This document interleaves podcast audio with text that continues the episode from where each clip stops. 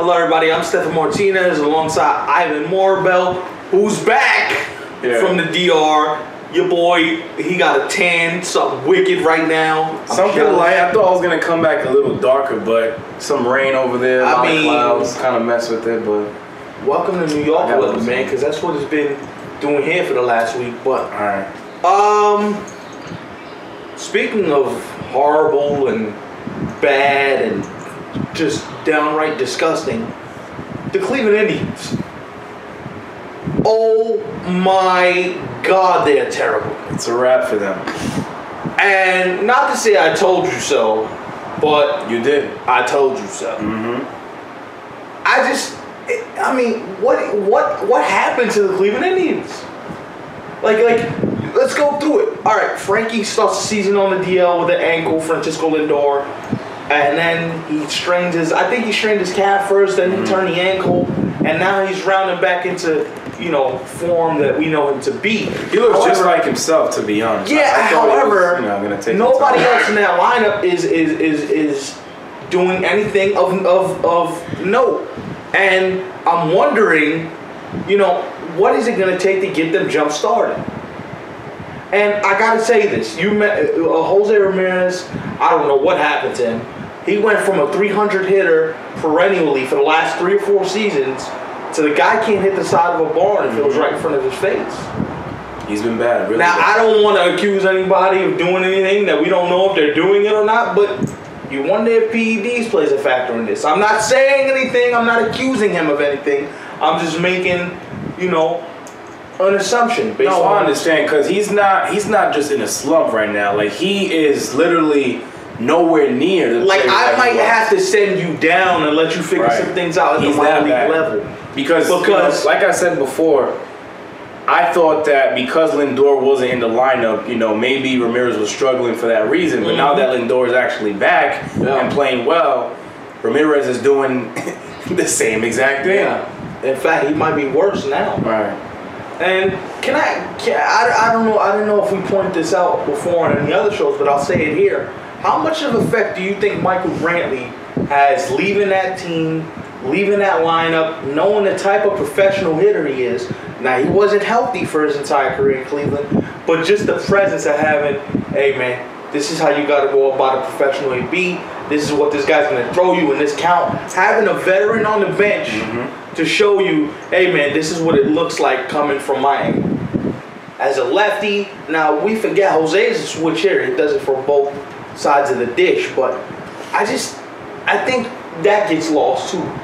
The need of a veteran in the middle of your lineup. Right, that was a huge loss for them, and I mean, you could look at what Brantley is doing right now for the Houston Astros. Yeah. He's right in there with all those guys, Bregman and George Springer and those guys. He kind of fits right in there. The lefty, you know, power source, you put him in like the 5 or 6 spot, right? And you're not even aware. I mean, you're aware he's down there, but you're so worried about Jose Altuve and Correa and Bregman and Springer. It's a deep lineup.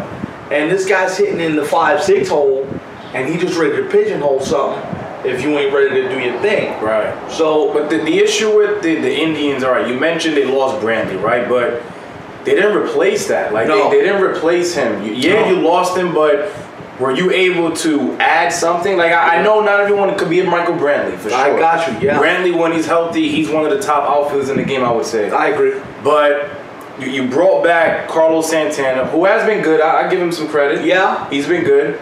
That's a professional hitter. That's really it, though. Yeah. You know what I mean? But you see the difference, though? Brantley and Santana, what are they? Professional hitters. And lefties. There you go. And so, and not that, you know, Carlos Santana was going to give you 40 and 100. That's not his game. Right. But he's going to get on base. He's going to draw his walks. He's going to hit doubles. He's going to. It's better than what they had. I mean, who was it last year? Was it Yonder Alonso that they had? Yeah. He's better than Yonder Alonso. I got to tell you this, though. Like, do you not see what you've lost? Like, they've lost a lot of pieces in Cleveland over the last couple of years. And for you not to replace that. That's why I'm saying I don't think Frankie stays. I don't think Frankie stays because Frankie sees, damn, this is what they're putting around us or around me. what chance do I have to win if I commit to them long term? Mm-hmm. That's why I'm a big proponent of trading Francisco Lindor, is because you see what the organization's philosophy is.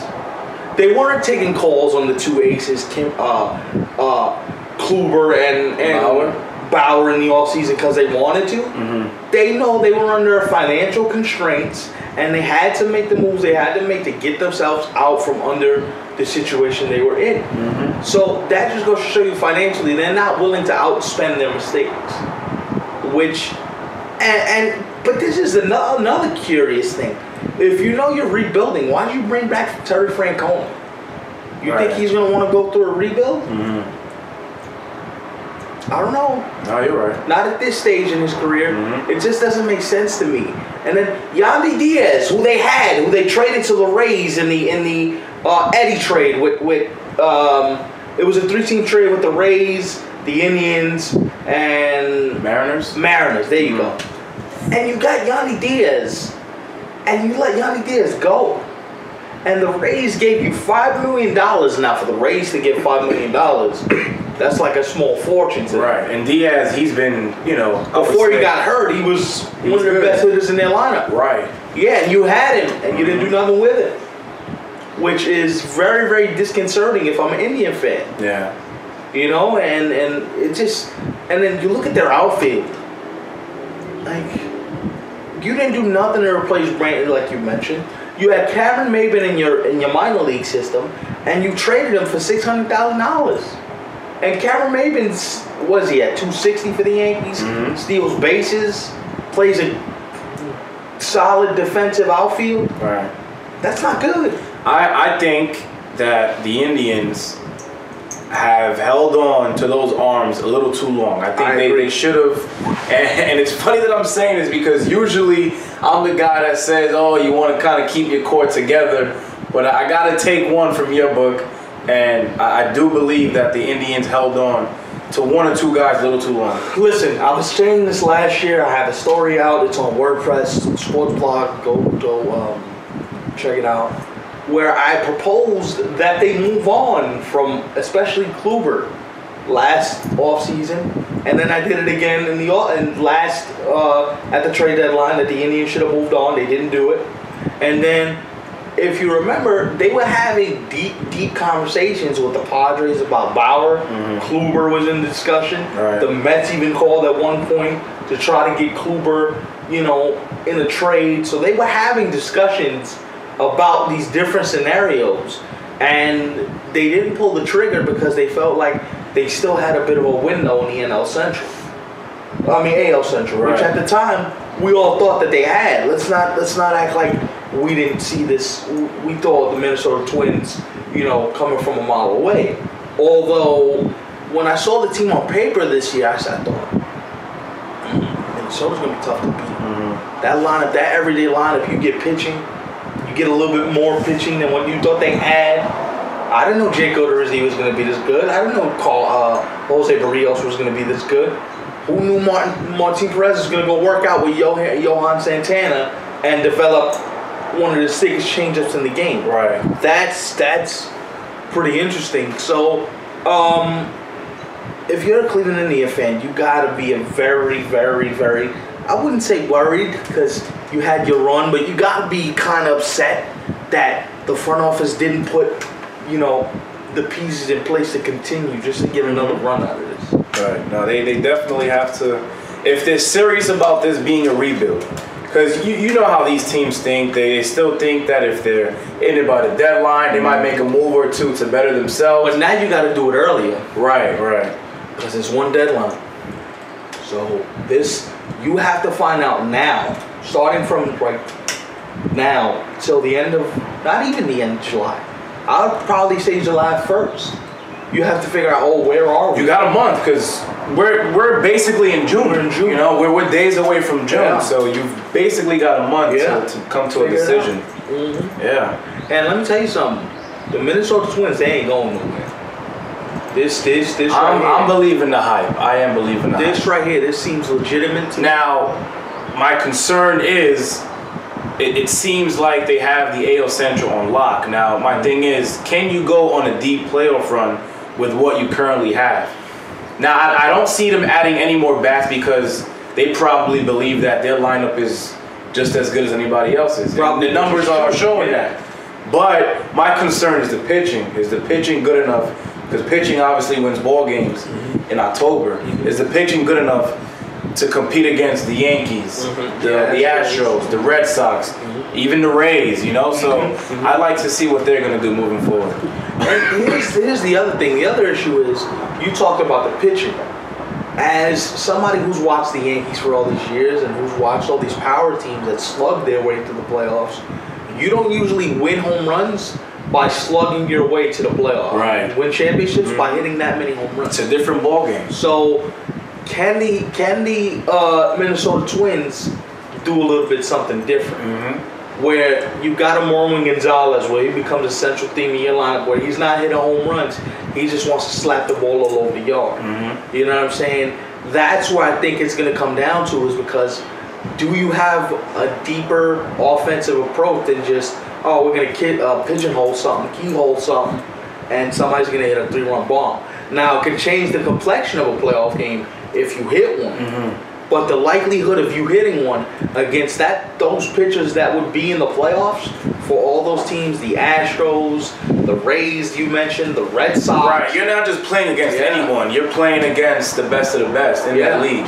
So, and that's the one concern I would have too, is the lineup deep enough from not only a power standpoint, but just a pure production standpoint, where if you're not hitting home runs, can you still be productive? The only guy in that Twins lineup that I could actually think of that does more than hit the long ball is, I know his last name is Polanco. I believe his first name is Jorge Polanco. Jorge Polanco. He's the only guy. You have two guys, then you can say the same thing for Marwin. Because Marwin González is not. He's been bad, man. Compared to what he did for the Astros. Yeah, but I'm saying you know what you have in him if he's right in the healthy. He's got to get there, though. He's got to get there. I agree with you, but that's one veteran who's won a championship who can have a terrible season and then in the playoffs just come alive and be a completely different animal. So that's the interesting thing.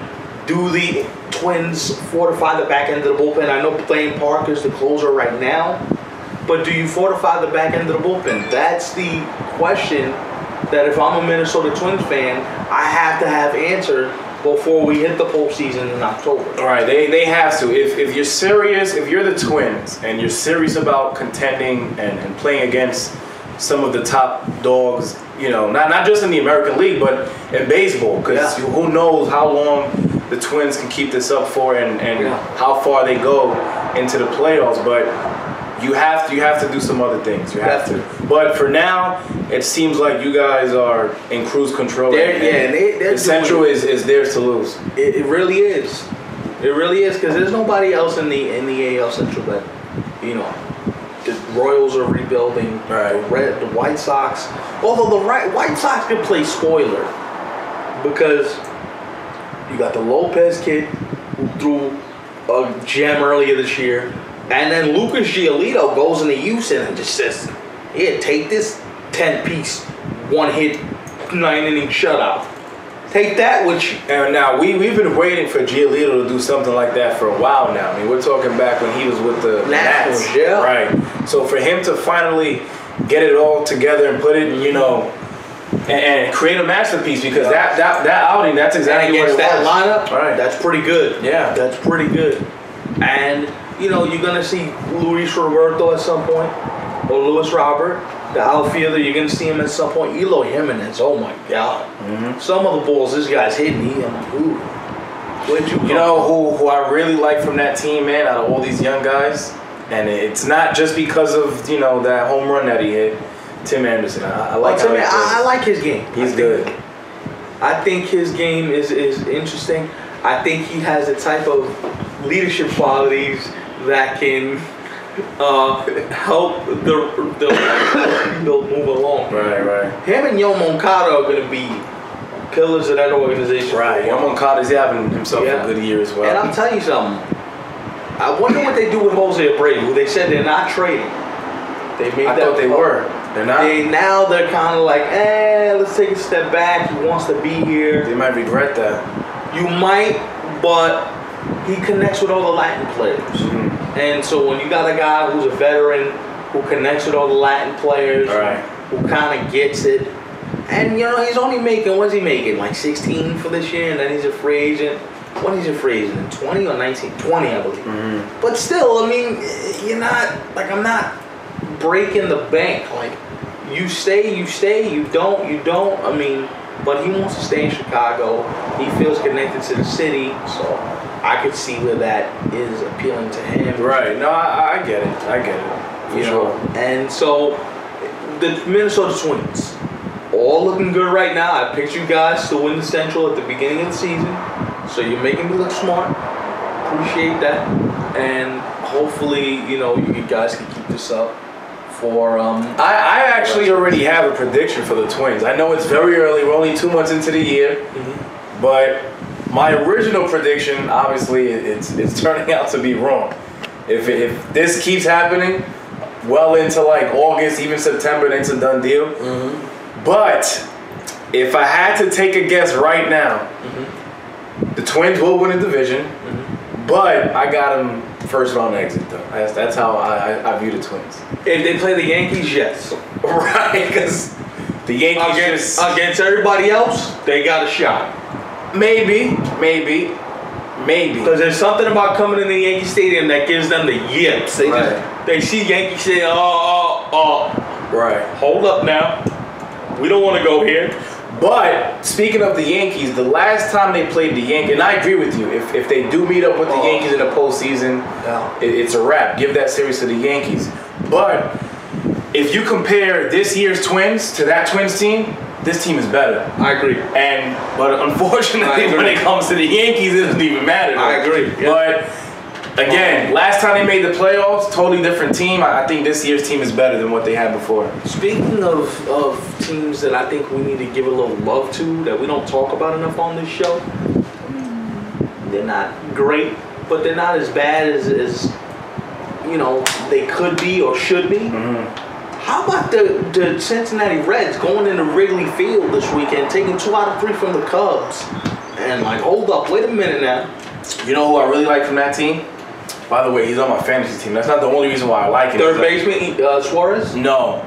Pitcher, Luis Castillo. Oh, my God. Very underrated. Yes. I mean, right now, but if you look at the numbers, he's up there as far as one of the best pitchers in the National League. Yeah. And not just the National League, in all of baseball, But they've got something going on, and they've been playing well. Tanner Roark pitching well for them. Yeah. Sonny Gray. Sonny Gray was going to find it in Cincinnati. I just think it was a New York thing, mm-hmm, where he wasn't comfortable mentally. His pitching coach that was at Vanderbilt when he was in college is the same pitching coach for the Cincinnati Reds. Wow. So that works out for him. Derek Johnson. So he's comfortable in Cincinnati. But the crazy thing about the Cincinnati Reds, the middle of their lineup, Yasiel Puig, they just released Matt Kemp, who signed with the Mets.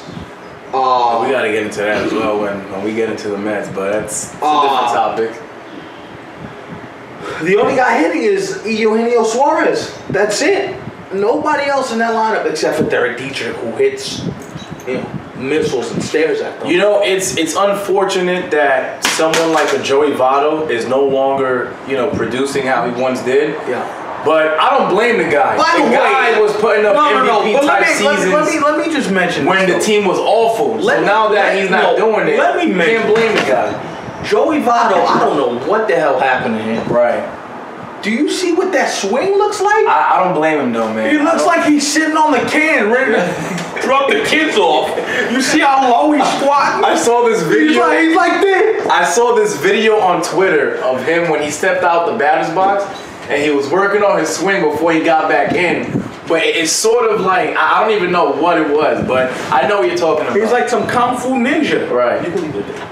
But like I said, a guy like Votto, he was good for so long, and that was when the Reds finally want to become relevant. Yeah, like unreal. Come on, man. It's you want to see Votto play well when the Reds are good. You do. But I mean, the guy has been doing it for who knows how long now.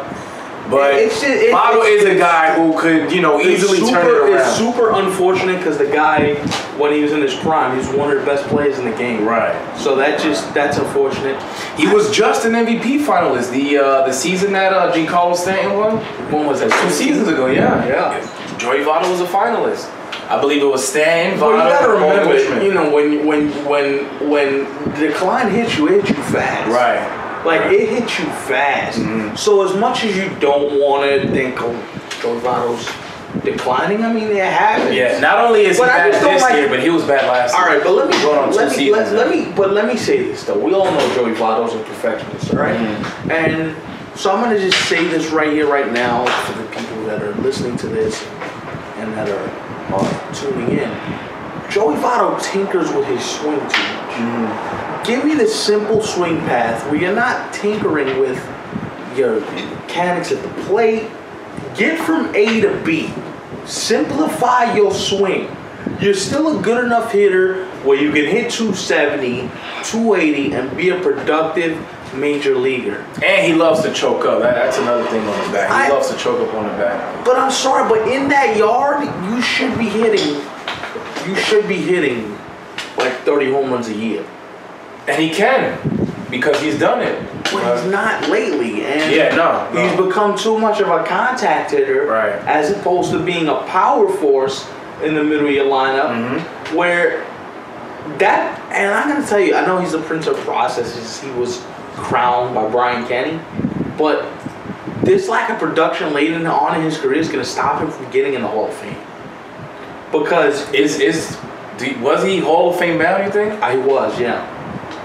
And here's why. I had him like because if you put up the offensive numbers, mm-hmm, where yes, your on base percentage takes a hit, you may strike out a little more, mm-hmm, but you're hitting 30, 40 home runs a year, and you're being a productive player, what they call black type. He only had 5 years of black type. Mm-hmm. You need 7 to qualify as a Hall of Fame player. Right. And Even in his MVP year, he wasn't hitting as many home runs as he did when he was a younger guy. And but that was the good thing about Votto since the moment, you know, he became the franchise player for the Reds, was he wasn't just a home run hitter. Like, he was going to give you a solid 25, 30 to 100, mm-hmm, but that batting average is going to be well over 300. Yeah, but and that the on base percentage is going to be well over 400. Yeah. So his OPS, his career OPS, right, is like 360. Right. Now, I get what you're saying in terms of, like, right now he's, like, not doing anything well whatsoever. No, but I'm just saying, look at the way baseball is being played. Right. Where you have all the different analytical data, mm-hmm, that shows you on-base percentage is important, but it's the on-base plus the slugging, the OPS, that is big. Mm-hmm. And if you're getting on base but you're not slugging, that's an indictment against you as a player. Mm-hmm. Because they're not seeing you hit for power. Right, you're not putting an impact on the game. Mm-hmm. You're just the on-base percentage, you know, prototype. Mm-hmm. And that's the problem, especially when baseball now is about launch angle, hitting home runs, and being offensive force. Now, he's always been criticized for that, though. The fact that he was hitting less home runs and you know, walking more than he should. And I appreciate that as a baseball fan who loves the game the way it was played before. But that's also an indictment to the type of player he's become, because he doesn't fit the modern style of playing baseball. Right. It's almost like, I'm going to make this comp real quick, it's a different sport. It's almost like Carmelo Anthony in basketball. Mm-hmm. It's like the mid-range jumper when he first came in, that was like a main shot in the NBA. Mm-hmm. Now everybody's shooting threes, and Melo's kind of lost in the shuffle. Because the shot that used to be proficient, right, is now an outlier and nobody takes that shot. Yeah. No, I just laugh because you know how I feel about the dude, man, and but that's a, you know, topic. Another topic for another show. Yeah. Four Corners reboot.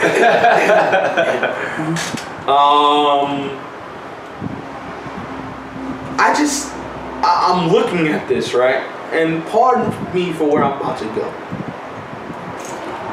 but Mike Rizzo, gotta lose your job, bro. And I don't like calling for people's jobs. I don't like I don't like doing that. That's a real sensitive subject. I don't want to, you know what I mean? Or you calling for my job, you calling for my head, I might. Because this is not on Dave Martinez. Yes, it's on Dave Martinez because he's the manager. Mm-hmm. But you built this team. Right. You built it. You said that they were going to be a playoff contender. And they're going to lose close to 100 games this year. Really? They're already at 32 losses. Who do you think finishes with more, them or the Marlins? I think the Marlins finish with more, but I think it's closer than we all think. Wow. I have him finishing close to 100 maybe, but not at 100 though, no. I got him at like 94. Yeah? Yeah. We'll see. I think the Marlins lose like 100. Bilkin, but right. It's just what happened. And also, by the way, for those of you who are watching this, whoever believed that the Nats were going to contend with like this Patrick Corbin signing, you played yourself. Like there were people. Can I just use this metaphor? There were people who thought that it was gonna be the Phillies, the Mets, and the Nats. Big Daddy Kane once had a line. He said, "You put a cord in your ass because you played yourself." There you go. So that's that right there. First of all, you gave a number 3 star and now I'm a peek behind the curtain. This guy was at the house when they made the signing, and I look at him and I'm like. 140 million? Mm-hmm. Huh? Huh? For number 3? You watch a... But they are out of their proverbial minds. Mm-hmm. If you were going to give that guy 140 million for 6 years? Right. Way too low. No, right? Yeah, it's. I mean, are you freaking? I guess the Nationals. What? They put a quarter in the ass, like you said. You put a quarter in your ass because you played yourself. Right. So you're just gonna give him 6 at $140, and you can't trade him. Right.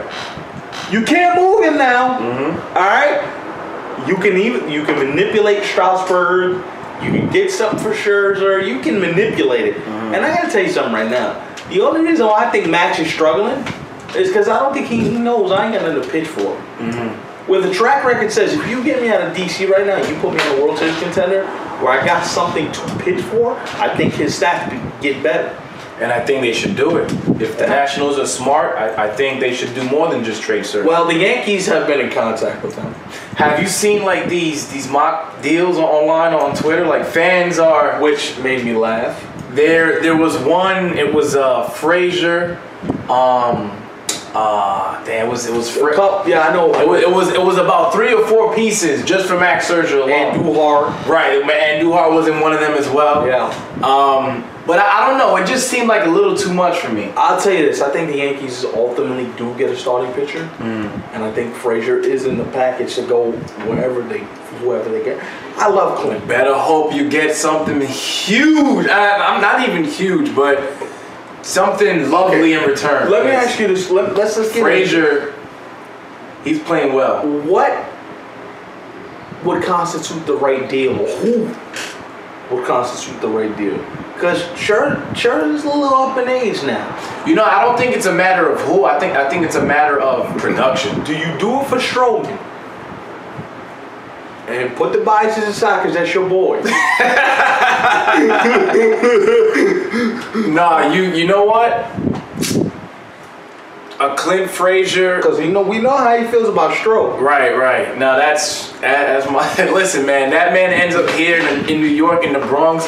I'll be the first one at Modell's buying a tee with Stroman on the back. Yo, I'm telling you. No, but it's Frazier. I'm gonna have to call this man. Like, yo, you alright? No, but to answer your question, is Frazier for Stroman worth it?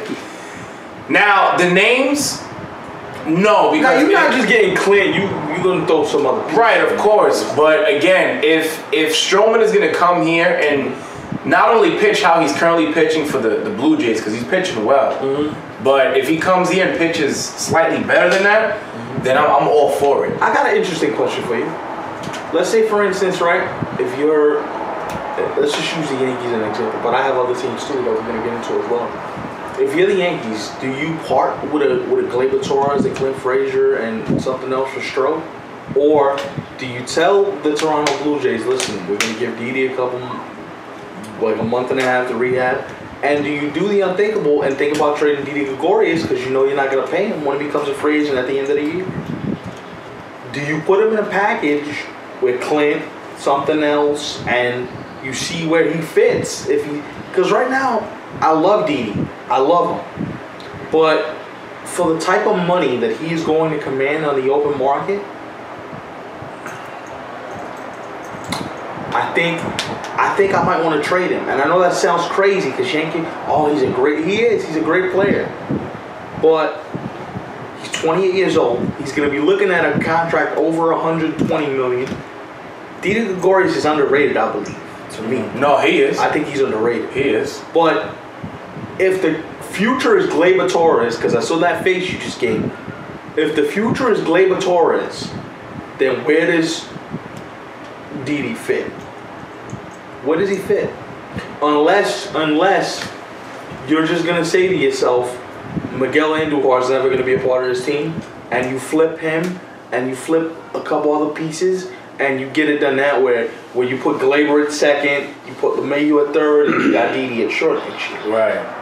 Because that's the only way that works out. Mm-hmm. Is if Miggy, you know, is not going to be a part of this team come 2020. Because I would think about, okay, who do we value more? I know we love Didi, but look at the youth that look at the young, how young Gleyber is. Gleyber's going to hit another 25 to 30 home run season. He's playing a smooth shortstop. He doesn't make errors. The guy's, he gobbles up everything. Right. Now, Didi makes the extraordinary play, mm-hmm. the throw in the hole, you know what I'm saying? I get all that. But what do you do?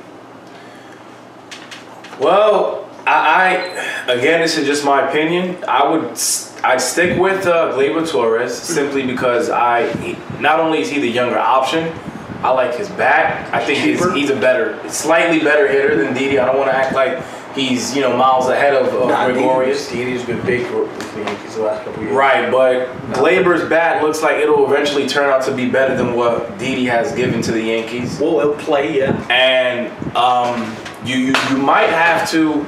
I don't want to discredit Andujar, but I've never been the biggest fan of his. I don't want to say it was because of the defense, because the bat really made up for what he didn't offer on the defensive end. Right. Yeah, the bat plays. But if you're going to sort of like pick and choose here and who you want to move on from, I'd keep Didi and Torres and move on from Andujar. Now, Miggy's going to be hard because you got to see how he comes coming off of an injury, right? Yeah. Right. And also Didi, like these next few months for Didi are sort of going to be a tryout for him to see what he's actually worth. And I'm telling you, this offseason, I've seen a couple of his at bats in the minor leagues. He's on time. Right. He's alright. Mm-hmm. The arm, he didn't throw in the hole. I'm like, nah, he's fine. Right. So you're gonna see him in Scranton in about I'm not surprised that he's fine. It was 5 days. Tommy John for a position player. You'll see him in Scranton. 5 days, he's gonna start hitting. Right. He should be with the Yankees in the next maybe 2 weeks. Mm-hmm. Where you see him and you're like, okay.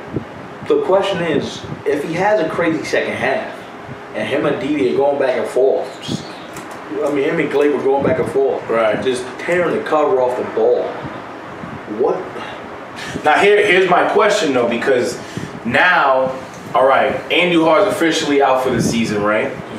Everyone loves Gio at third. Yeah. Urshela. Oh, he's Didi's. Even if the offense regresses, the glove is still elite to the point where you want to keep him in there. You got to play him. Yeah. Right. Didi's coming back. Shortstop is his job. Yeah. You got Gleyber going back to second. What do you do with LeMahieu? What do you do with DJ LeMahieu? And I know people are going to say, oh, well, you can swap here. Listen, man, LeMahieu's not that type of player. LeMahieu deserves to be in that lineup every single day. First of all, listen, he's been the best hitter on the Yankees. Right. This year. Don't give me, you can give me Gary. You can give me Gleyber. You can give me. DJ LeMahieu has been the Yankees' best hitter this year. Right. And that is why I brought him up. Because where do you fit him once Didi comes back?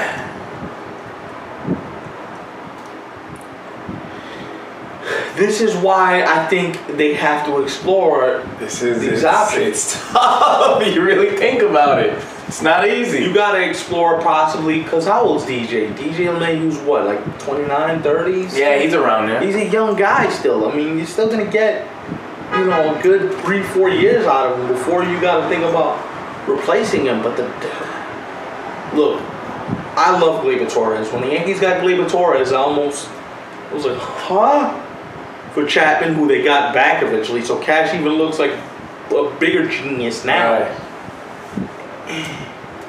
Like, look, at the end of the day, you're going to have some questions about you have too much. You have a glut of this or a glut of that. You have too much. You're going to have to make a deal. It's just a matter of, do you make the right deal? And Cashman showed you. I mean, we give him crap for the Sonny Gray deal, but let's not act like he didn't pull, you know, some Houdini's deal. Let me ask you this, because we're starting to see, you know, fans come up with these mock trades and whatnot, and it seems... And by the way, I'm getting calls already, so right. you know... And it seems like the piece that fans would like to move on from is Frazier, but would you be surprised if it actually is someone from the infield instead? No. All right. And the piece that I would try to trade, believe it or not, is Esteban Florial. Like, we all tried to trade Clint. Clint is up in the big leagues, right. Doing it now. Mm-hmm. Florial's a commodity. He's cool. Mm-hmm. But I'd move on from him. Yankees can always get him back. They got deeper pockets than anybody. You love the kid that much. When he becomes a free agent, go get him back. Mm-hmm. Clint right now is showing you he deserves to be in the lineup every day. Right. However, him in the outfield lately has been adventurous, to say the least. I'm not even going to sit here and say it's been perfect. But the bat plays so much that it's like, damn, how do we justify it? Mm-hmm. And what do you do when Stanton comes back? Like, what do you do, Judge? This is going to be, it's going to be a very weird situation, but good. You see, this is the problem that you want as a team. You want to have more than one option at every position. You don't want to be the team where one guy goes down and your season's done. You want to be this team. So it's kind of tough when the outside looking. You're seeing with the Mets, because the Mets have actually stayed afloat a little bit. Right. With the Carlos Gomez, the minor league signings, right? Signing Adania Chavarria last 2 days, 3-run. Opposite field. By the way, speaking of the Mets, did you hear that story about like Rajai Davis? He got to the game, I think, in an Uber. In the third? Yeah, and then he gets called in. First at bat, goal. Nah, that is something. That's a story that needs to be told. Aaron O'Toole did the same thing. Aaron O'Toole got off the plane. Oh, right, yeah. City Field at like 5:45. He's in the lineup that night. Right. Big. Yeah. I'm like, but when I had read about the Rajai Davis story, I was like, this guy's crazy. There's no way. He just got to the field like 2 minutes ago. Now he's going yard? Yeah, he barely got a chance to like stretch his hamstrings. Right, right. Come on, bro. Well, credit to the Mets for those minor league deals, because could you imagine where would they be right now without any of those guys? So we kill Brody for all the things that go wrong. Right. Let's give Brody some credit for the things that are going right now. And let me say this, because, you know, Stefan and I, we always have conversations before we go live with the show. Mm-hmm. But I told Stefan this, and I don't know how some of you may feel about this, but if you guys are Mets fans out there and you're watching this, this is my opinion moving forward. When Jeff McNeil comes off the IL, and Conforto just came off of it, mm-hmm. moving forward from this point on, I think the Mets outfield should be Michael Conforto, Carlos Gomez, and Jeff McNeil. I agree. And if you're going to switch it up, at least 2 out of the 3 should remain, if you are going to switch it up. Speaking of bizarre, just when you're on it says, but you don't think you can hear anything. Oh, boy. Idiot. Right. First off. Wait, how was it? Did he sprain the neck? Oh, he broke? He broke his ankle in multiple pieces. What was he doing? I forgot. Somebody said he was riding a horse. Right. Damn, man, that old time road. I'm gonna run again. Oh. I don't know the lyrics of the song, but I know that it's freaking everywhere.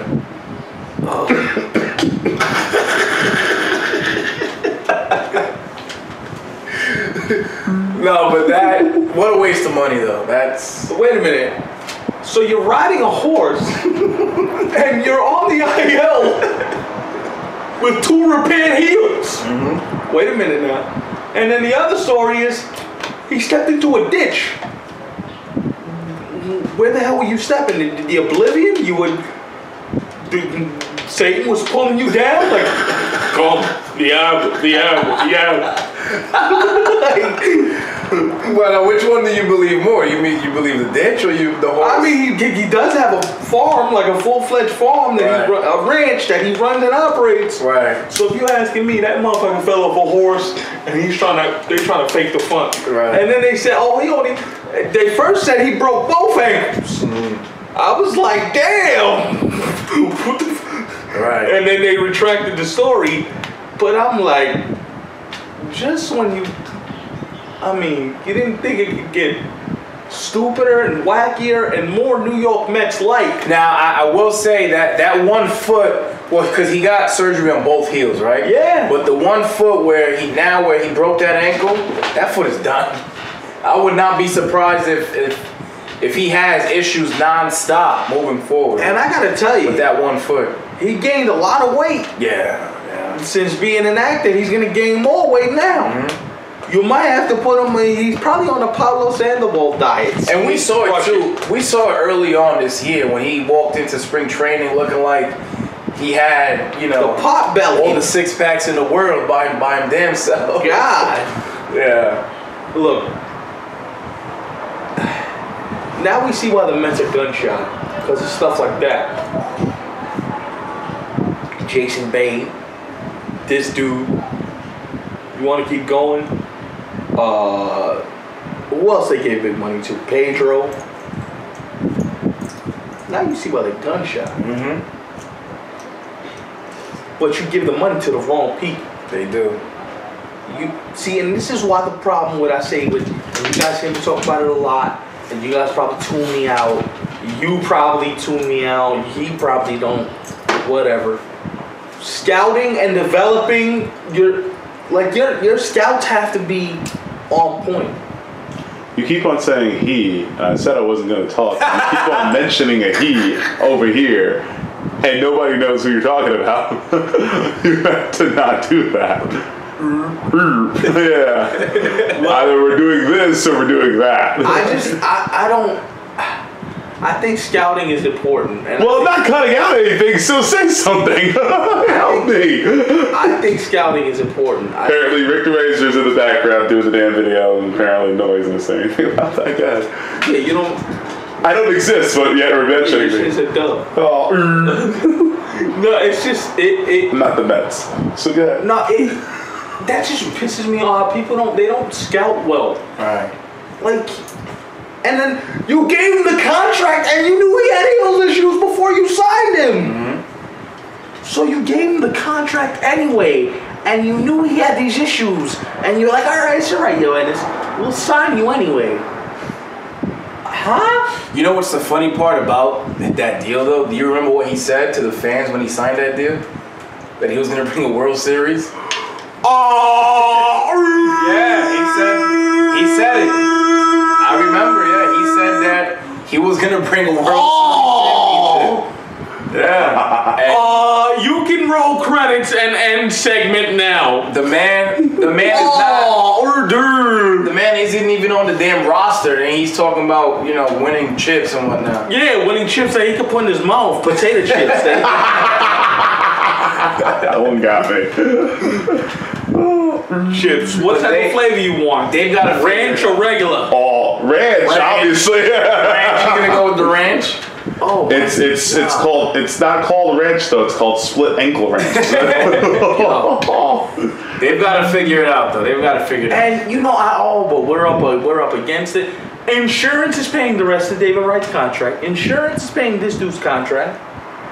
What are we doing with the rest of the money that you supposedly have available? Boy, now that you mentioned David Wright, man, do you want someone to waste your damn money? Give it to the Mets. They'll waste it for sure. Now, they won't waste all of it because we know how stingy they are. But will they waste it on the wrong things? They will.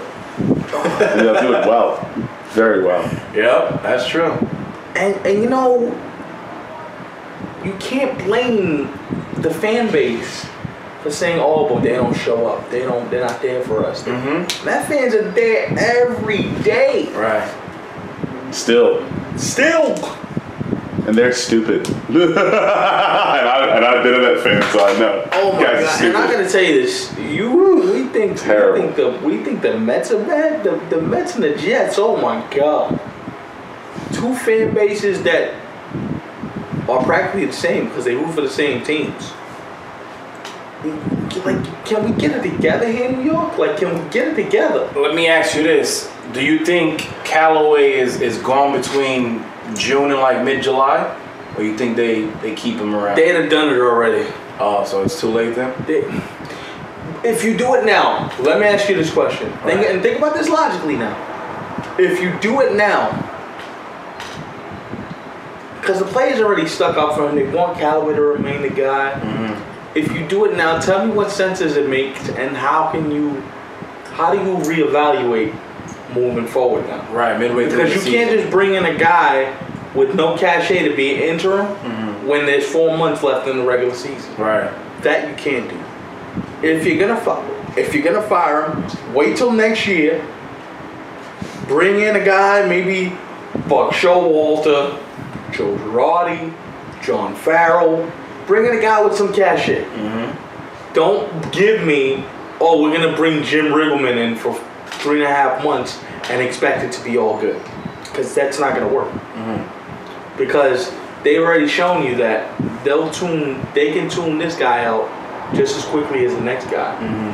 So I don't see Callaway being replaced, and then I don't like the half pregnant language that Van Wagenen used. Oh, he's our manager for the foreseeable future. What does that even mean? You know, the thing about Van Wagenen, as I'm back here behind the camera, the thing about him is Van Wagenen is a businessman before he's ever been anything else. So when he speaks like that, that is business speak, obviously. When he makes boastful claims with his big stymie about how the Mets are going to win a chip, or that they're going to have a chance to contend this year, I think that's him being desperate for buying in the hope. It's just he doesn't. He obviously has. You gotta remember, very little he's a knowledge. Seller. He's not a buyer.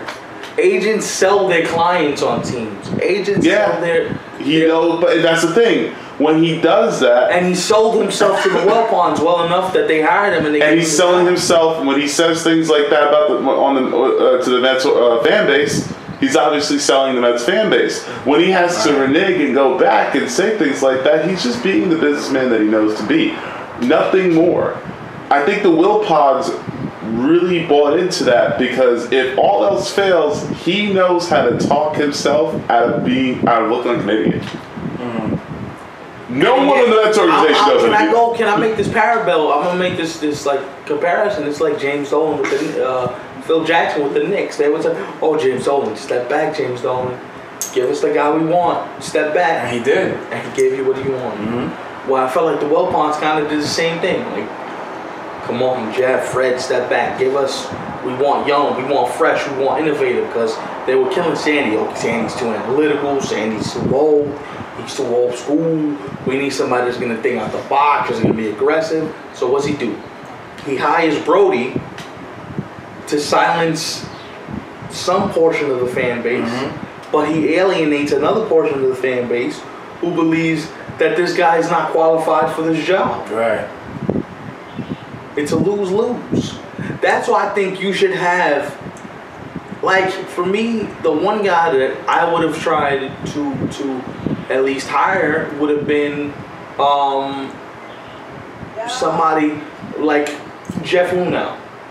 Or somebody from Jeff Lunau's tree, like the guy that's in Mike Elias that's in Baltimore. Mm-hmm. Hire somebody like that. Don't hire an agent who doesn't know the way how to run a team from a business standpoint. Right. That's where that doesn't make sense. Mm-hmm. And it's showing. Like he said, he sells you. He doesn't, but he doesn't know how to put the pieces together on what he's selling. I just hope, and I agree with everything that both of you guys just said, but I just hope, because there's still plenty of time left. Yeah. But I just hope that the moves that he made during the offseason are not just it. Like I don't think Jed Lowry's going to play again this year for them. Right. I don't think he's going to play next year either. Plus, he's an older guy, too. You know, Cano looks old. No, yeah, he's playing, but he's showing that he's old. Wilson Ramos just started hitting like the other day. Right. It's getting warmer. Yeah. Mm-hmm. Yoán Cespedes never gonna play a game of baseball again. He might not.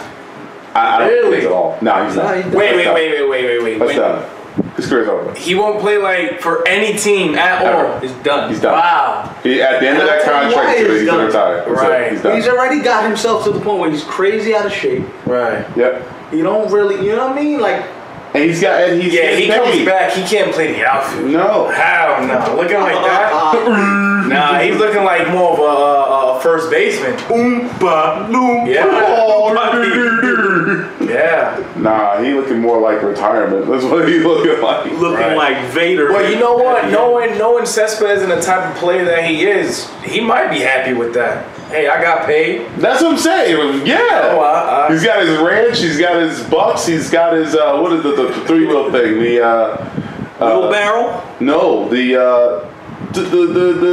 motorcycle thing. Oh. The three-wheel thing. I forget the name of it now. It's you know, the tractor trailer? No, the car. The thing that he has. He rode in spring training company. Yeah. I know you're talking about. Yeah, right. It's crazy how you see so much of the surrounding. Shout out to the Mets for giving him the chance to buy it. Oh. So pretty much. Let me ask you a question though. What happens? Let's get into players that are actually doing something right now. Oh, we little MVP talk? Oh yeah, let's do it. I gotta ask you this. Mm-hmm. Cody Bellinger's hitting like 390. Right. That's Ted Williams level. Mm-hmm. That's Tony Gwynn level. Mm-hmm. Can he keep it up? Nah. Can he stay at like 360? Nah. Okay. Will he stay above 300? Probably. He better have, because if you go down that low, yeah. Yeah. Listen, bro. But there was a stat on him. Below 360. I just read the other day. He could go 0 for his next 31 in hitting and still lead the league in hitting. Jeez. 0 for his next 30? 0 for his next 31 and still lead the league in hitting. Wow. That's by like a wide margin and still have like a 15-point lead. Right. That's not right now. Right now, he's definitely the front runner though for sure. But Josh Bell was like, yo, Christian Yelich and Josh Bell. Yeah. But I love what Josh Bell was doing, but you know when you're a team that's not contending. But that's not his fault. No, it's not. That's not his fault. It's not. But you know how the type of numbers that warrants him getting consideration for this award. But you know how these voters are, man. Well, that's not fair though. We're different. You could be in dead last, and if you have the numbers, you're a finalist. All right, I'm gonna say this. I don't say that. You want to edit this out? You can. I don't give a fuck. You put up the type of numbers he put up. Right. Bro, your man, he has like 36 extra base hits. Mm-hmm. Like all his hits are extra base hits. Right. You can't penalize him because the Pirates themselves are terrible. Mm-hmm. That's not fair to him. He didn't go and say, oh, the Pirates are going to be terrible, so I'm going to phone in the season. Mm-hmm. No, he came out and said, you know what, I'm going to have me the best season of my career. I'm going to put up these numbers, and you're going to have to put me in discussion. Mm-hmm. Now, he's in it for me. Like I said, I got Cody and whoever you want to put at two, Christian Yelich or Bell. Yelich is on. Either or. He's on to. But I had retweeted this stat. I believe he didn't hit his 20th home run till August of last year. Mm-hmm. We are in May, folks, and the guy has hit 20. We got June, July, August. We have 4 months of baseball left, bro. What is he gonna finish the season with? At least 50. At least 50. Because it's not even. You see when he hits homers? Mm-hmm. They look like pop-ups instead of field. Yeah. Yesterday he hit a shot the other way. He went oppo. He looked like he barely touches the baseball. Yeah. Hey, let's fly away. Mm-hmm. Unreal, but don't sleep on Josh Bell and Cody. No, I'm not sleeping on him at all. Don't, Cody Bellinger and Josh Bell. Mm-hmm. Listen, that's more competitive than some races. Right. The MVP race for those three guys are more competitive than some races in baseball. Mm-hmm. Like the AL West is already wrapped up. It's over. It's a wrap. The AL West. The AL Central. Rat. 2 out of the 3 are wrapped up. We just had the Oakland do some work out here. Don't be wrapping up the AL West. It's wrapped up. They just won 8 in a row. They're still 7.5 back. It don't matter. No, just to add on to what he said, and also because you're wearing the hat today. No, we're gonna get into the A's. Listen, credit to them and how they're playing right now. Oh, but I'm sorry, the West is just not it. You're better off sticking to a wild card. Trying to get. Nah, they're not catching that. That's your best bet. And I got the hat on, so shouts out to who is wild card in the AL? Right now it's Tampa and the Yankees and who? Tampa and Oakland. Yeah, Tampa and Oakland. Yeah. Okay. So the Oakland's getting wild card. Yo, imagine. Look at everybody listening and saying Boston. No, it's over. No, but they've been playing better. I don't care. By the way, that youngster, was it Chavez? Michael Chavis. That man. Something else, bro. Game over. And what the hell is Rafael Devers on? Because that man is like. All of a sudden, he hits for like contact and power. Yeah, he's like the whole package now. Hitting well over 300. Their offense is gonna do what they do. Their starters are gonna do what they do. But it's always gonna come back to this for me: the bullpen. If the bullpen doesn't get straight, they're gonna lose this division by like 9 games. Right. But they are playing way better than how they started the season. Which is cool. But look, they're playing better, and they're still 7.5 back. Mm-hmm. The bullpen blew 2 games on this road trip. Right. You don't fix that pin, you ain't doing nothing. I think they will. They will. Where? If Dombrowski really doesn't do a damn thing about, I don't know where. Okay. But if I'm the Red Sox and I'm trying to get this 2-peat going, I don't think they're gonna get that far. But in their minds, you know, that's the goal.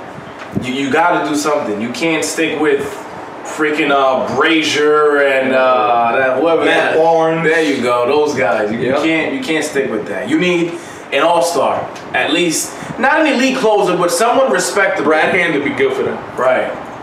I mentioned Brad Hand earlier. Right. That's a guy who I think the Indians could get, you know, some nice quality pieces in return for. Which makes me think, could they circle back and do Kimbrel if it's 1 year and it's at a reasonable rate? I don't think Kimbrel is it, though. Like, Kimbrel will do the job now. Like, if you're trying to contend. But you don't know about Brad Hand in the playoffs either, because we've never seen Brad Hand. Right. That is true. That is true. So you don't necessarily know what you're going to get. But Kimbrel is basically going to do the same thing that Brad Hand is doing now for the Indians. Like, it's. Yo, you know what's crazy? He's gonna get the job done. And I'm thinking about this too. You know what's crazy is if you think about how much, you know, relievers mean to teams now, especially at the end of games. Mm-hmm. Like, it is unreal. And Yankee fans have been spoiled. Met fans are seeing it with Diaz now, although he's kind of shaky sometimes, but it's all good. No, Yankee fans have been spoiled. I mean, we go from Moe to Chapman, and you don't even skip a beat. Right. Wow. Mm-hmm. And then throughout, you know, the years of having Moe and then into Chapman, you had the chances for David Robinson closing games and. Spoiled is definitely the word. Right word, the Yankee fans. Look at Atlanta. They need a close. They need a bullpen bat. That would be that. Because I'm telling you, if Atlanta gets a bullpen, Atlanta might scare Philadelphia a little bit. And I'm not saying they take it from Philly, because I think Philly has the requisite pieces to hold on. Right. But look at Atlanta. You know, speaking of the Phillies, you know what's the funny part about this? Phillies are in first. They're doing their thing, and I love it. Harper's not even playing well. The man is hitting in the low 200s. 227. He was hitting last year. Like, could you imagine when he gets red hot? Because Harper's known for doing that. He'll start off slow and then, you know, for two straight months, he'll hit him like 350, yeah. Right? Now, if he does that and the Phillies are still in first, forget about it. It's, you know, it's unreal. You could consider it a wrap. But I like Atlanta because I like the pitching. Fultonevich. Yeah. Tehran's still solid. Chuki Toussaint, if they figure out what they're going to do with him, bullpen, starter. I like what they have in Max Fried. Max Fried's been the best pitcher on that staff this year. He's been something special. Yeah. So if you can get Max Fried and you can get those top three pitching well, and then you can add pieces to the back end of the pen, like Brad Hand would be good in Atlanta as well. Right. You know, you can add. They need to add a closer, like a legitimate closer. I know Philly does as well, but I feel like Atlanta, if you want to seriously make Philly sweat out the second half of the season, you're Alex Anthopoulos, and I put it in the notes. I don't know if you saw them, but he had an interview on SiriusXM where they played a clip where he was like, yeah, closers are a concern for us. We know we have to address it, and we're going to do our best to do so. It just – but you knew that going in, though. Right. Like, address the needs now so you don't have to worry about paying premium prices when you know you had time to address it before the season even started. Right. By the way, one other guy who I forgot with the Phillies who is playing bad, not just Harper, Aaron Nola. Boy, if you get those two guys going in Philly like that, that's a division. See, but the thing about Aaron Nola is, and I'm going to say this, though, you had three video game-like seasons last year from DeGrom, Scherzer, and Nola. They were all video game-like seasons. And you know there was going to be some regression. The problem with the Philadelphia Phillies is I like Atlanta's starting rotation better than I like Philadelphia's. Right. And the thing about Philadelphia is it kind of scares you when you look at the Phillies and go, your starting rotation's not that great. No. And if Atlanta fixes up this bullpen and gets them maybe another offensive piece, I don't know where you put it, but that just shows, because this is the thing. In order for the Braves to possibly leapfrog the Phillies, they probably had to add, like you said, a bullpen piece.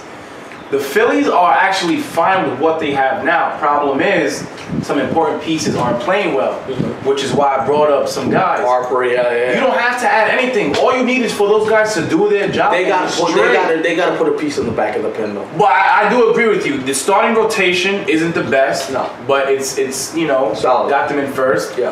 And the bullpen isn't the best as well, but you know, like I said, they're at where they're at. And but I like Atlanta's rotation. Yeah. Like Atlanta's rotation could walk into a big series and go, okay, 1, 2, 3, we're going Fultonevich, Fried, and whoever the third guy is, and just shut you down for a half a second. So, right. They're interesting. Speaking of interesting, I didn't know Troy Gloss had an illegitimate son we didn't know about. Austin Riley, where have you come from, sir? They're amazing. Let's go through this. Acuna, Albies, Riley, Swanson. Swanson's finally hitting for like the first time since we saw him like made his major league debut. He's finally looking like a decent hitter. Yo, what are you feeding these kids in Atlanta? And then you got the top dog, of course, in Freeman. Oh my God! Yeah, that's. What are you? Chicken and waffles. I'm saying. Wow. Yeah. Freddie Freeman, that's like steady. That's like 30 and 100 every year. You can book that. Right. Take it to the bank.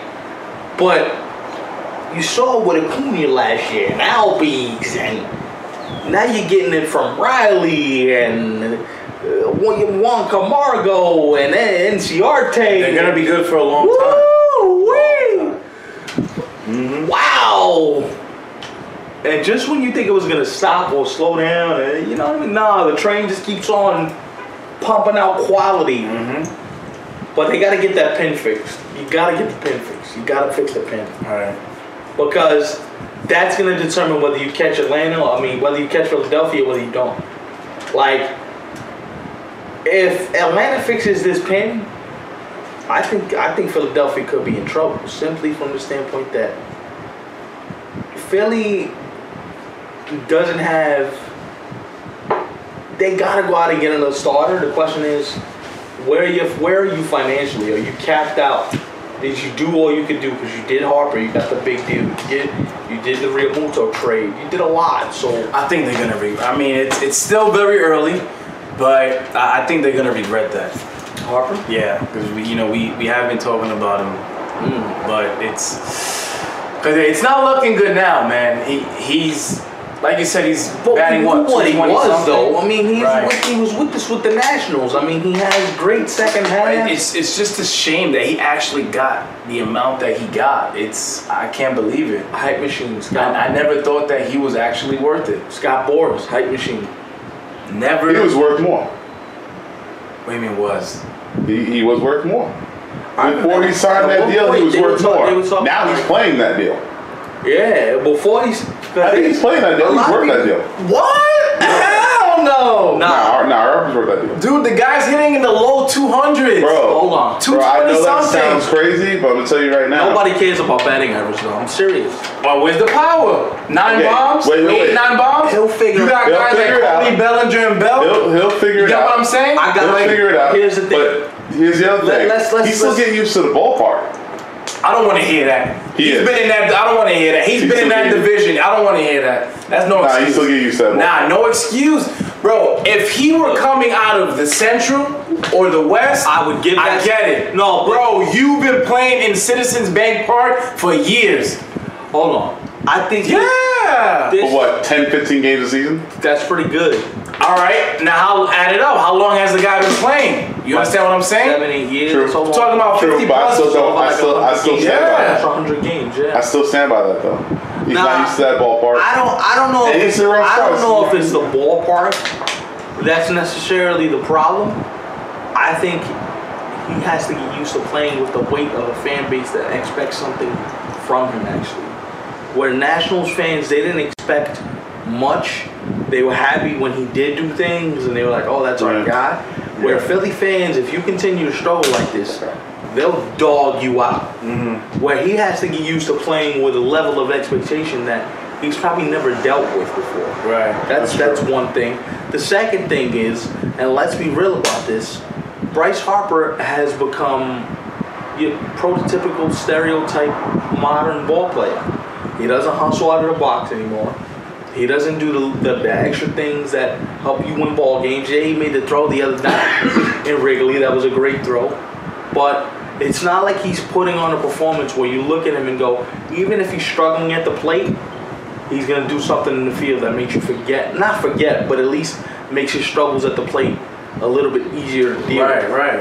And right now, when you're not at least trying to hit the ball the other way, go back to the basics of being a basic hitter, because he's so strong in Philadelphia, he can go line to line. Mm-hmm. You don't have to pull everything. You can go line to line.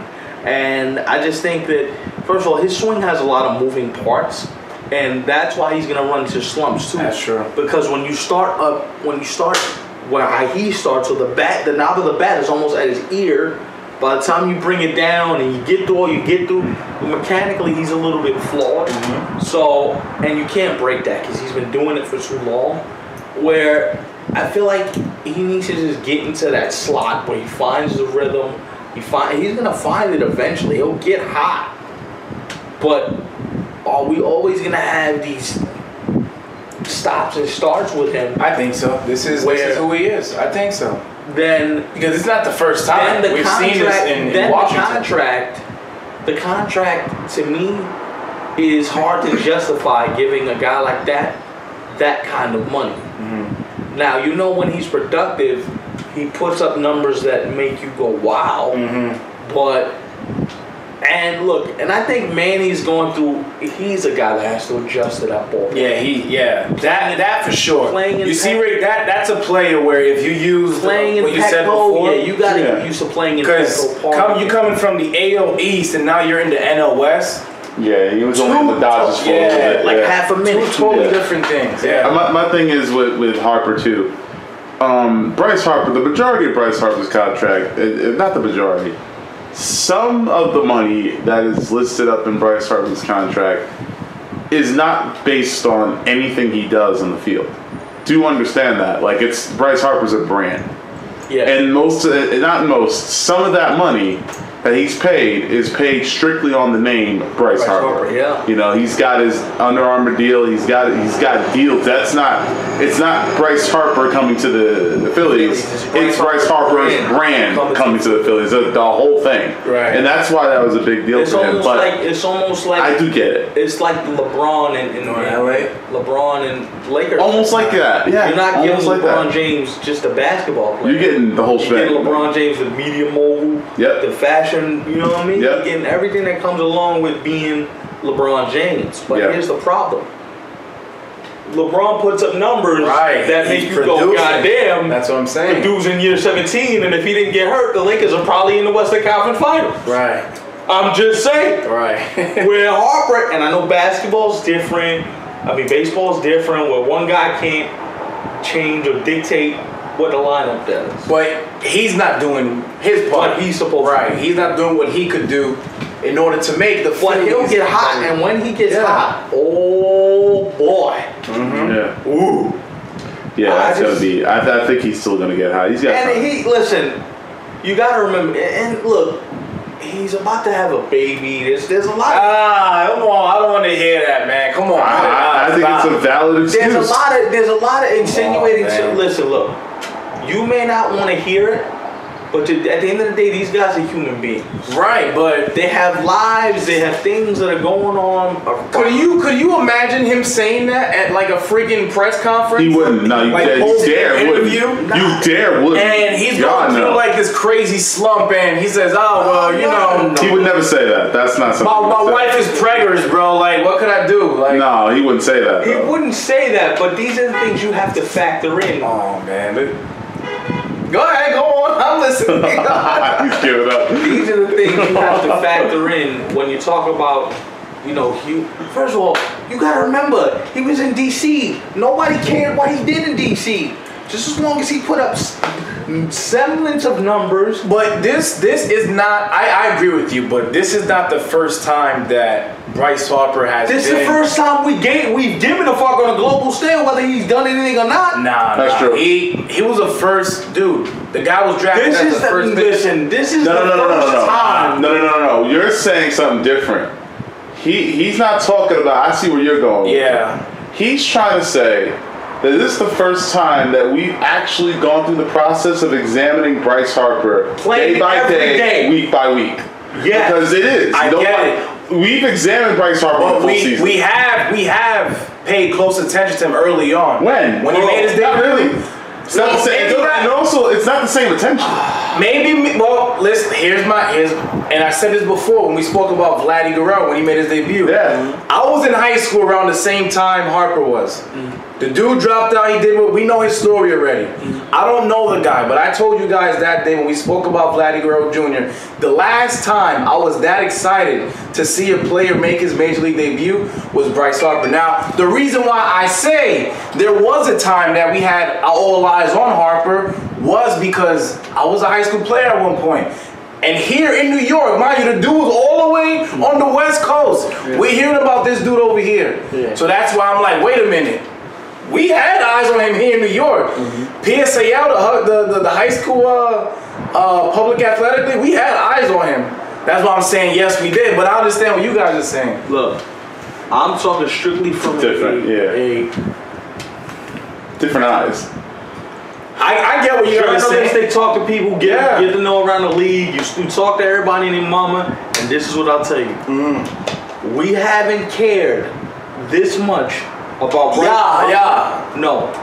We, meaning the journalistic general public. Nah. Because I'm not watching Nationals games every night unless there was something going on that I was. But we also can't act like people weren't watching them early on, because they were. Oh, they were. But it's a different eye. Bro, people were watching this guy the same way they were watching LeBron. LeBron's high school. It's a different eye. But hold on. You're right. LeBron's high school games were being broadcasted on ESPN. Yes. I got you. They were doing the same shit. Right. But I'm just putting it out. Yeah. All right, you guys. I'm done.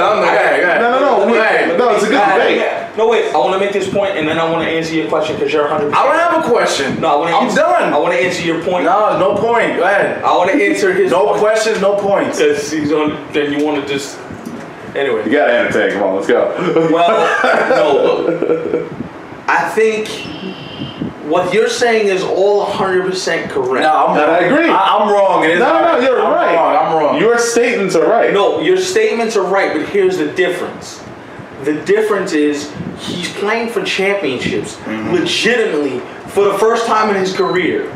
For the first time in his career, he's playing for championships, and not just what he could be as a singular talent. Now the team, now with this contract, people care whether you win or lose. Where in DC, I mean, people cared. Don't get me wrong, but he wasn't making 300 plus million. Where all of baseball's going, well, this is the guy you paid all this money for. Let's see what he does when the pressure's on, when people actually want to see him produce on a daily basis. Because Philly is not like DC. DC, they're leaving games in the 5th inning because the last train leaves at 10 o'clock. They're done. They're leaving. Where in Philly, they're all night. They out there braving the rain, the snow. They booed Santa Claus in Philadelphia. True. They savage in Philadelphia. Yeah, they are. They told Ben Simmons, yo, boo. Get out of here. You dating a Kardashian. We're done with you. Yeah. Philly's different beast, bro. Yeah. Philly's Imagine Bryce Harper with the Yankees getting off to a start like this. You think Philly's bad? I think Philly's worse. Philly's worse, but New York is just as bad. New York is just as bad. And Yankee fans are savage. Yankee fans will look at you and go, so you the dude we paid all this bread to. Yeah. Can you imagine Manny Machado in the Can ball? I ask you a question? See, we're bringing No, you know what? You know what? I'm going to challenge that. We're bringing this up. I'm just going to do it, and I'll make you mad about it, but I'm just going to do it.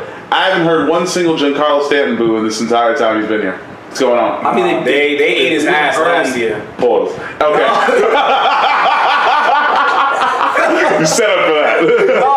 No, they ate him alive early on last year. Did they? Yes. Okay, I must not heard that. He was booed in his first like 2 at bats at Yankee Stadium. He struck out both times. They booed him. Oh, well, there you go. Okay, I didn't hear that. I just want to make sure. Cool. It's got to be fair. It's got to be. They booed Derek Jeter and Mariano Rivera at some point. That's like booing royalty. I've heard that. I've heard about that. But that was in like younger years, right? No, they booed them recently. Remember like, or last year when Jeter was I know late in Jeter's career. Remember when Jeter was hitting like 220 that like 2011, and then he rebounded and had a crazy second half? Yeah. Okay, I kind of remember. Yeah. I remember that. They were booing him. They booed Mo, and Mo blew like 2 regular season games. This I remember, because I was watching one of those on TV. I'm not watching it yet, so you know. I've seen that. How? I don't understand this. That's something. You know, I think Bryce will figure it out, but I think I do think so. Bryce, like you said, you coming with that LeBron James effect. Nah, he's not. Don't bring up what I said. Forget about what I said. Nah, stay to your point. No, but I was trying to add that on to what you guys. I agree with you. Like, listen, I think this is the difference, though. The difference is, and I don't want to say LeBron was prepared better, but we weren't broadcasting Bryce Harper's high school games. Like, no, but LeBron was he was being talked about. Yeah, but for sure, LeBron was in the eye of the nation before the dude even. Before the draft, we knew who LeBron was. Like, we knew him. Technically, he was in a music video before he was even signed, right? He was in the Jay-Z video. Yeah, it wasn't Forever, that song, done before he was signed, or it was like right when he signed? No, Forever Young. No, Forever Drake. Nah, no, I was in the league years ago. Where Forever came my way after. Really?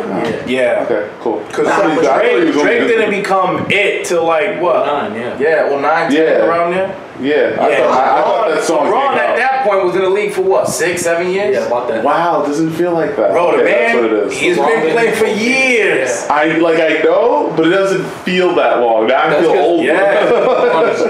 when you really do the math, the guy has been around for a long time. Yeah, been here for a minute. And when it's all said and done, it's gonna be what, 20 years for him? I'll say this. I think. I see that now. I think for me, I think there's certain cities and certain markets you just have to be willing to bear the brunt of. They're gonna criticize me. They're gonna say this about me. Mm-hmm. I just gotta go out there and do it. And so far, he's handled it well. But you gotta play well at some point. Because Bryce Harper getting hot and Bryce Harper being there is the difference whether the Phillies run away with the division or whether they're sweating it out in the last week. Mm-hmm. Yeah. Going, what the hell do we do? Because Bryce gets hot, this thing's over. It's over. Mm-hmm. It's just, I just don't know if that's going to be the case, though. And speaking of not running, did you see Manny not run the other day on a grounder? He just looked at the second baseman, and the second baseman dropped the ball, and he still didn't run. Oh, well, that's not me. That's normal. That's Manny being Manny. Sorry to bring it back up, because that's not the right Manny, but he's got the same name. They might be Manny being Manny, but it might not be Manny Ramirez. You might have to replace that with Machado. Yeah. I mean, so glad that I don't know that many Mannies that are actually really good at anything, so it's okay. Sorry, bad experiences. But with Manny Ramirez, he was a. By the way, we gotta get speaking to young players and expectation. We gotta get into what's happening in Toronto right now. Kevin Biggio. Yeah, he just got. Have yourself a day, young man. Mm-hmm. I'm all right now. And Vladdy's getting hot. Finally, 2 bombs he hit in San Francisco made that park look small. Hell yeah, Toma, back to back. And they're gonna be good, man. If they just got a couple years. Yeah. You trade Stroh, you trade some of the pieces you could trade, like Justin Smoke. Trade that man right now. Mm-hmm. Trade him somewhere. Right. You just get him out of Toronto. Because you're just wasting his value. The longer you keep him, you're wasting his value. Mm-hmm. And, you know, I don't know where he goes, though. We always talk about we need to trade these players. Where did they go? Who needs a first baseman that's in contention that is you know, there? It's a good question. I don't see it. Unless a catastrophic injury happens, I don't really see where, you know, you can, you know, make this one. Unless he DHs for somebody.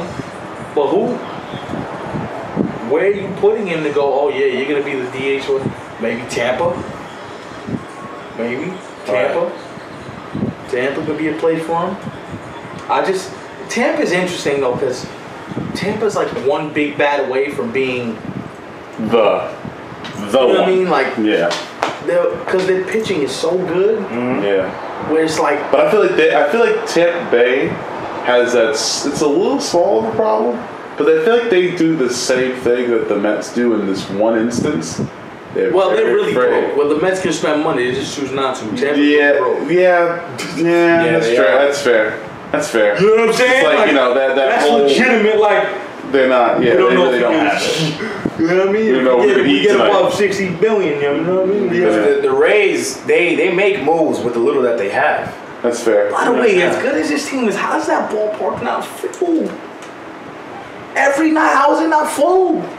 Tampa Bay doesn't exist. That shit, yo, that would drive me crazy as a ball player. And you know what's crazy? The only time it is full is when the Yankees show up and half of the damn fan base. Are Yankee fans and Red Sox fans who train in Fort Myers too far. Right. Bro, that's crazy, bro. By the way, Tyler Glasnow transferred to the 60-day DL. Yeah. Probably not going to see him again. Like July, right? Until mid-July, yeah. Speaking of injuries and people that are scheduled to come off and all that, Severino is throwing tomorrow. He's scheduled to throw. Luis Severino, Dellin Betances is scheduled to throw a bullpen and a single. How's the velocity? Oh, well, not yet, all right. No, I was going to say, because you say he's scheduled to, but not yet. He's scheduled to, I believe, either tomorrow or Wednesday? No. See, my thing when it comes to Betances is because there were talks about the velocity being down, really down, early on. I want to know how has he gotten it up? You know, when he does. I mean, but if you're feeling free and easy, if he's feeling free and easy, then right, he'll get it back up. I just think, with shoulders are funny, man. The moment you start talking about the back of the shoulder blade and those, that's an area you don't. And is he a free agent after the season? I believe it's. I believe because I know they had talks about possibly early in the year, and Didi, but then they went down. I mean, Didi's a very interesting case, like I mentioned earlier.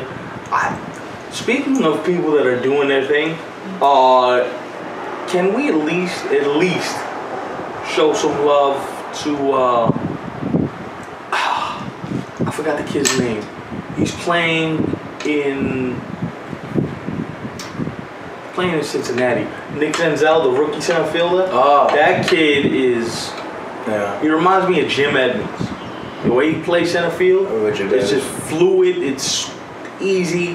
They're gonna be fun to watch in a couple years. Probably not right now because it's hard, but they're gonna be fun to watch. The White Sox, Rick, I'll give you the White Sox next year. If you tell me you're gonna pick the White Sox next year, I might roll with you. They're like a year away from being really, really good. I can see that. Hunter Pence. Speaking of people that are really, really, really good, an outfielder. Somebody needs a veteran outfielder that can hit. Trade for that guy. Yeah. You see his he surprising me. And you know who else is surprising me on that team?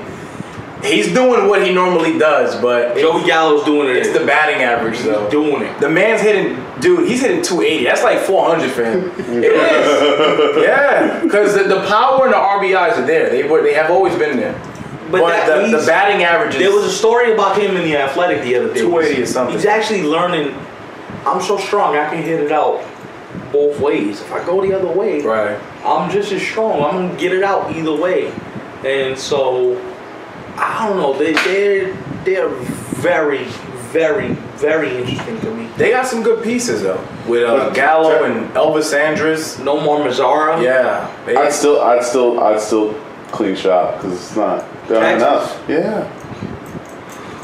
What do you do with that division? They're going to trade Mike Minor. I know that. Right. They're just in that really weird division where it's they might even trade Pence just because, somebody's always looking. Of course. He's an aging veteran that's playing well. You might as well ship him away.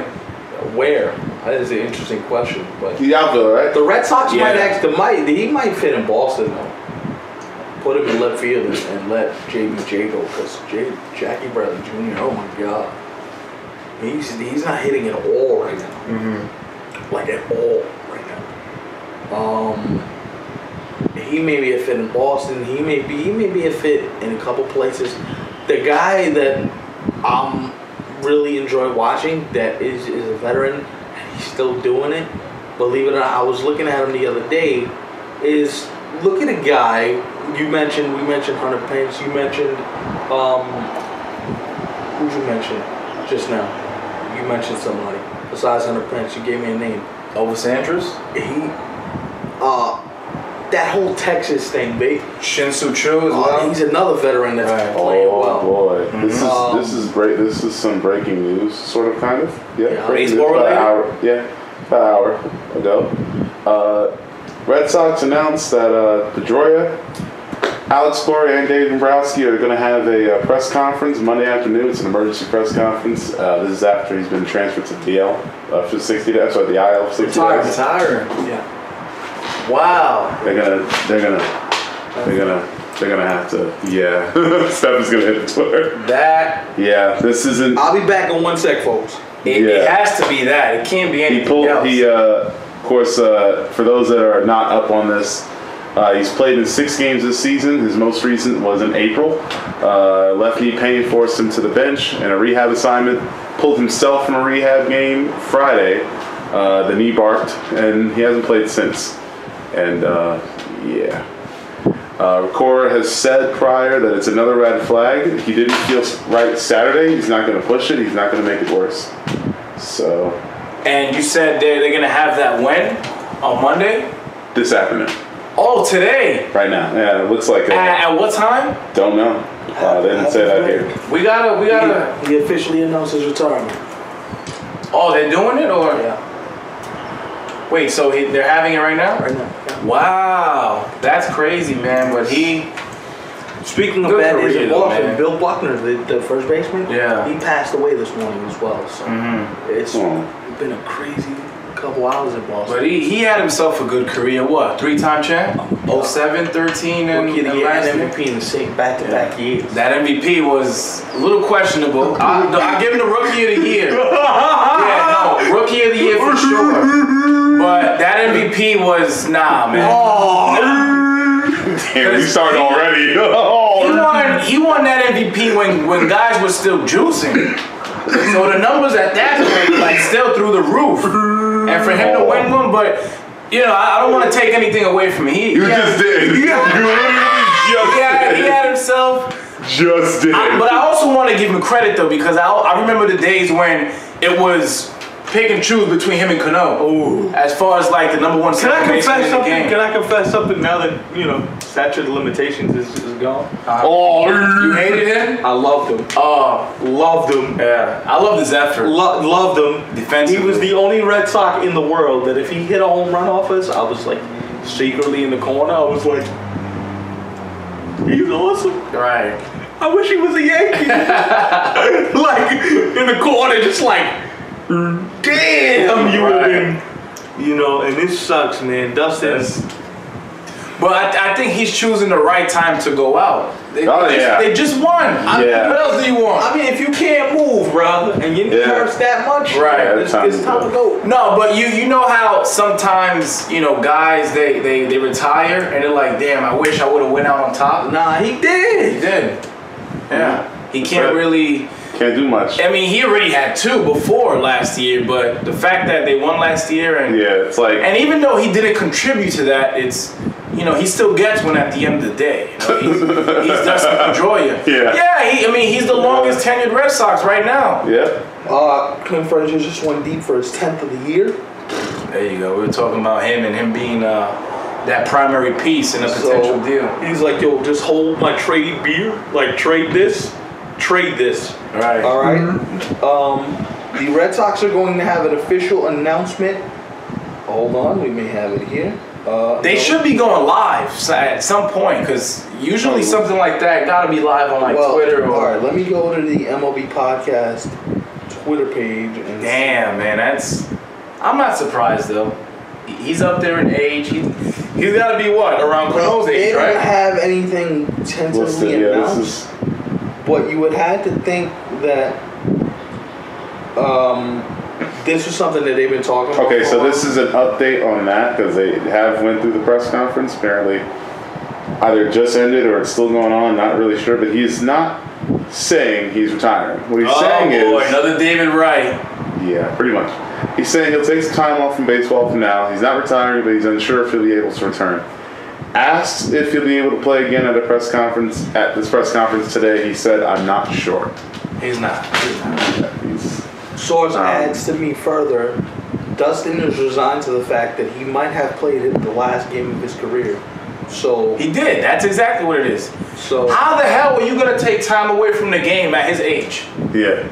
What time are you taking away? You can't. Yeah. You need all that time. Yeah.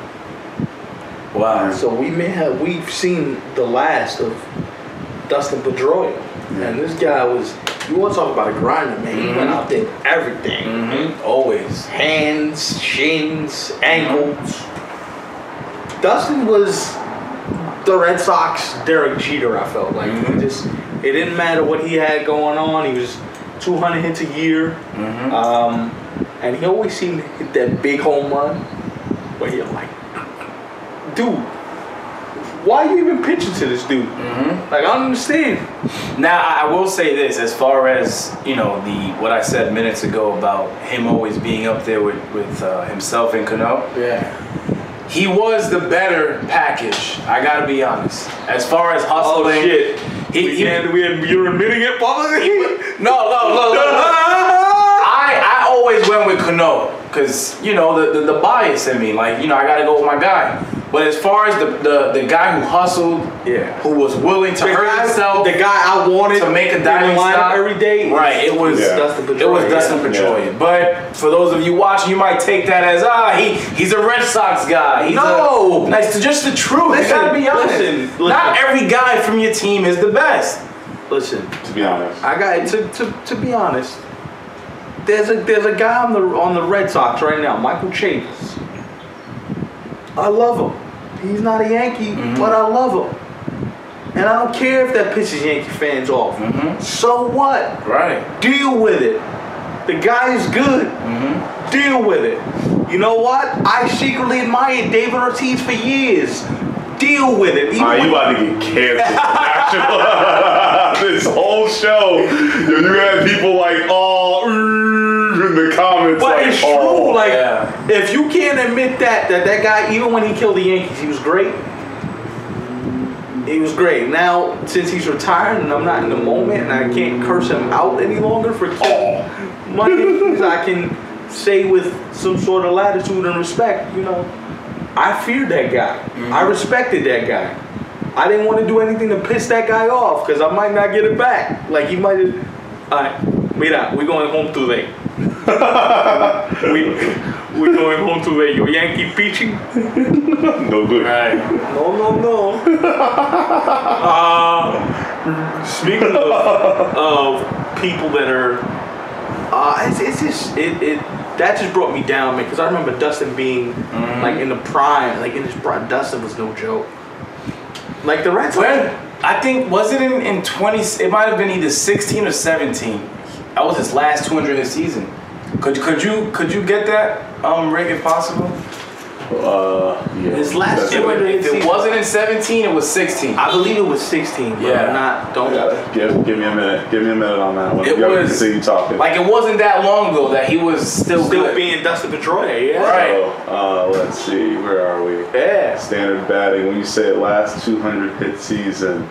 16, I see it. There you go. 201. 201. Just broke it. Wow, yeah. Yeah, like it was, that wasn't that long ago. You know, of course, before 2016, he hadn't had a 200 hit season since 2008, but yeah. Right, sure. No, but during that time, he was still really good. Yeah, he was still pretty good. Yeah. Is he a fringe Hall of Famer? No, he's not. Like,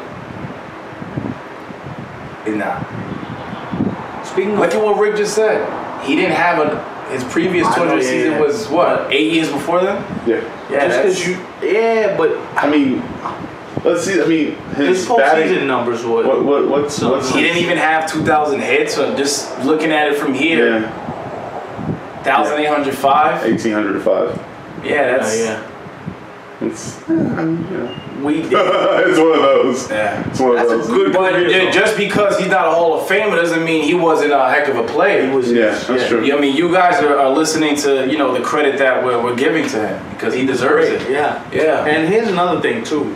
I think we all look at players as like Hall of Famers. Not every player is a Hall of Famer. Right. Like not every player needs to be. Yeah. Some guys use a Bruce Prichardism. Right. He didn't need the belt. He didn't need the belt. Not everybody is going to get the belt. Not everybody's going to get to the Hall of Fame. Not necessarily. I got an idea. Here we go. I'll win the belt. And I'll beat everybody. I don't know what these guys are talking about. It sounds like wrestling. Sounds correct. Speaking of, but the fan base, when you think of all-time Red Sox players, he's on that list. They will use the fan base will always remember Dustin Pedroia. For sure.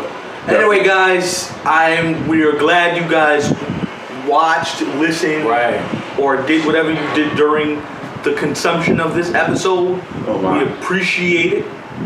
Happy Memorial Day weekend to soldiers that served, and eat all the damn food that you can. Word. In honor of those guys. Don't drink too much, but drink a little bit. And you gotta stay hydrated somehow, whether it's water, soda, beer, liquor, whiskey. You know what I mean? There we go. Wow. Specific. There was one specific one there. We're learning things. We are learning things about how the show goes on. However you consume it, whether you consume it drinking a six-pack of beer or with your loved ones. Right. Do it safely, and we will see you guys next week. Mm-hmm. In the studio, right? In the studio, yeah. Sing Bad Channel in the studio with some music, because I was getting damn batty hearing myself talk with no music. So with that being said, goodbye.